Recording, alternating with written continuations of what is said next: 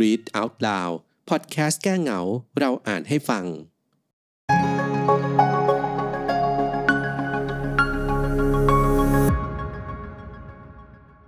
นอนหัวขวาน นักย่องเบา เพชรคาตหน้าดิน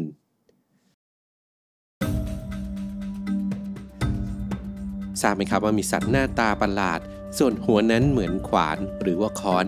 ลำตัวนั้นแบนยาวคล้ายหนอนเจ้าหนอนหัวค้อนนะครับ มักจะพบเจอในฤดูฝน พบตามพื้นที่ชื้นแฉะ ร้อนชื้น และที่สำคัญก็คือ พบได้ทั่วโลกในแถบอเมริกาใต้ ออสเตรีย เอเชีย แต่ว่ามักพบมากในแถบเอเชียตะวันออกเฉียงใต้ครับ ถึงแม้ว่าหน้าตาจะดูไม่น่ารัก แต่ว่าหนอนหัวขวานนั้นไม่มีพิษกับมนุษย์อย่างเรา แต่ว่าเป็นเพชฌฆาตตัวฉกาจของสัตว์ที่อยู่ในหน้าดินและในดิน เลยทีเดียวครับ นอนหัวขวานนั้นเป็นสัตว์ที่ไม่มีกระดูกสันหลัง มีขนาดตัวตั้งแต่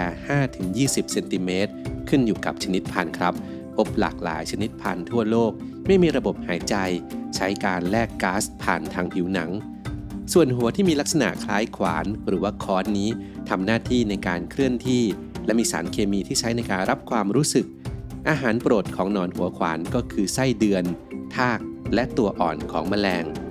ซึ่งแม้ว่าอาหารโปรดของหนอนจะเป็นไส้เดือน แต่ทราบหรือไม่ครับว่านอนหัวขวานนั้น เป็นนักกำจัดทากบก และตัวอ่อนของแมลงที่เป็นศัตรูพืชให้กับต้นไม้เลยทีเดียวครับ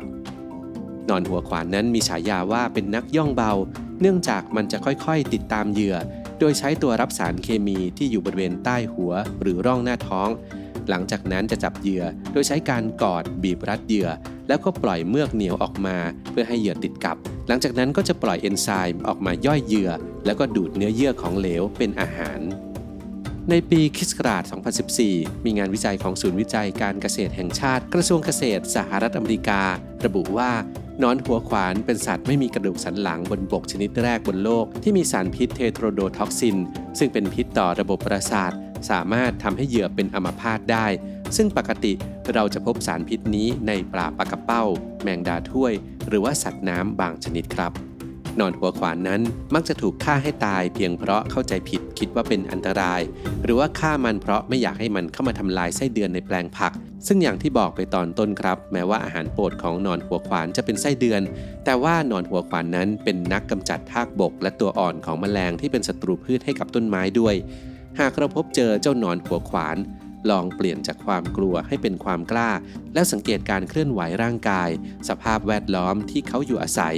บางทีนั้น เราอาจจะได้เห็นหนอนหัวขวานกำลังกินเหยื่อ เพื่อช่วยรักษาความสมดุลของระบบนิเวศอยู่ก็เป็นได้ครับ เพราะอันที่จริง ระบบนิเวศนั้นล้วนสรรสร้างสิ่งต่างๆ ออกมาให้สมดุล ให้เหล่าสรรพสัตว์นั้น ได้ทำหน้าที่ของตัวเองตามธรรมชาติ ซึ่งอย่างที่เราเข้าใจตรงกันครับ ธรรมชาตินั้นล้วนย่อมช่วยเหลือธรรมชาติให้มีความพอดี เป็นการคืนสมดุลให้แก่กัน นั่นเองครับ